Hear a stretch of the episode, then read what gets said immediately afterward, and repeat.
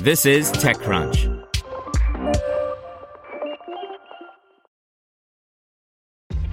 This episode is brought to you by ShipStation. You know, some things take a lot of work, like sending little robots to far off distant planets. And just as that's challenging, so too is running a successful e commerce business, especially when there's so much to do. So I want to introduce you all to ShipStation. Now, I love using ShipStation because of its easy to use dashboard, which makes managing orders and printing labels a breeze and super smooth. Oh, and the customer service is just out of this world. It's exactly what you need to help grow your business. Sign up for your free 60-day trial at shipstation.com slash technews. That's shipstation.com slash technews. Brought to you by Quantic School of Business and Technology. Transformative business leaders need a transformative education. Quantic brings the traditional MBA to life with a focus on innovation and technology, delivered in a micro lesson format providing personalized feedback every eight seconds. Visit quantic.edu slash TechCrunch for more. Facebook Oversight Board says other social networks, quote, welcome to join if project succeeds. By Taylor Hatmaker.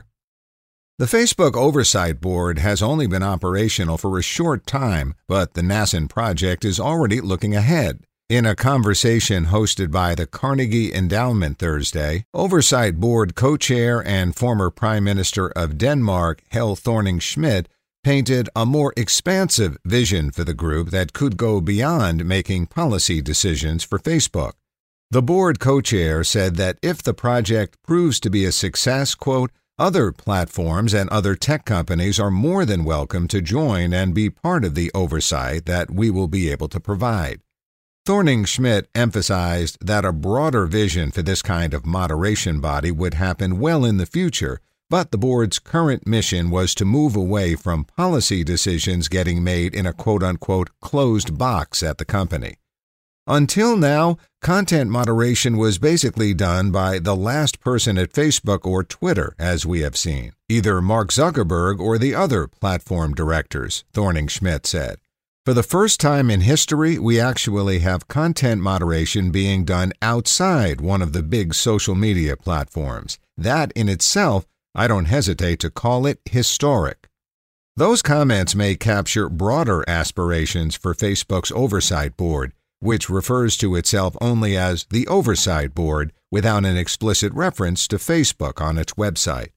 Throughout the panel, those involved with the Oversight Board defended the project. The group has come under criticism from skeptics wary that its origins with Facebook make real autonomy from the company impossible. A lot of people want to immediately dismiss the Oversight Board and look for something new, Oversight Board Head of Communications Dex Hunter Torricke said. Hunter Torricke, who spent four years working on the Facebook executive communications team and served as a speechwriter for both Mark Zuckerberg and Sheryl Sandberg, also hinted at a more expansive vision for the board. This is a model that we're testing here to see if this is the kind of institution that can have an impact in one sphere of Facebook and the content moderation challenges they face, Hunter Torricke said. He added that the board intends to, quote, evolve and grow using what it learns from handling Facebook moderation cases. As we build up our expertise and our body of experience in dealing with Facebook, I expect there will be more capabilities that come onto the board, Hunter Torricke said. We're on a journey. It's not something where we necessarily know the final destination yet, but we're looking to test this model and refine it further. TechCrunch reached out to the Oversight Board to ask if the group sees its future as an external governing body for social networks beyond Facebook. Facebook's oversight board is currently facing the hugely consequential case of whether to reinstate former President Donald Trump, who was removed from Facebook after inciting the violent mob that attacked the U.S. Capitol in early January.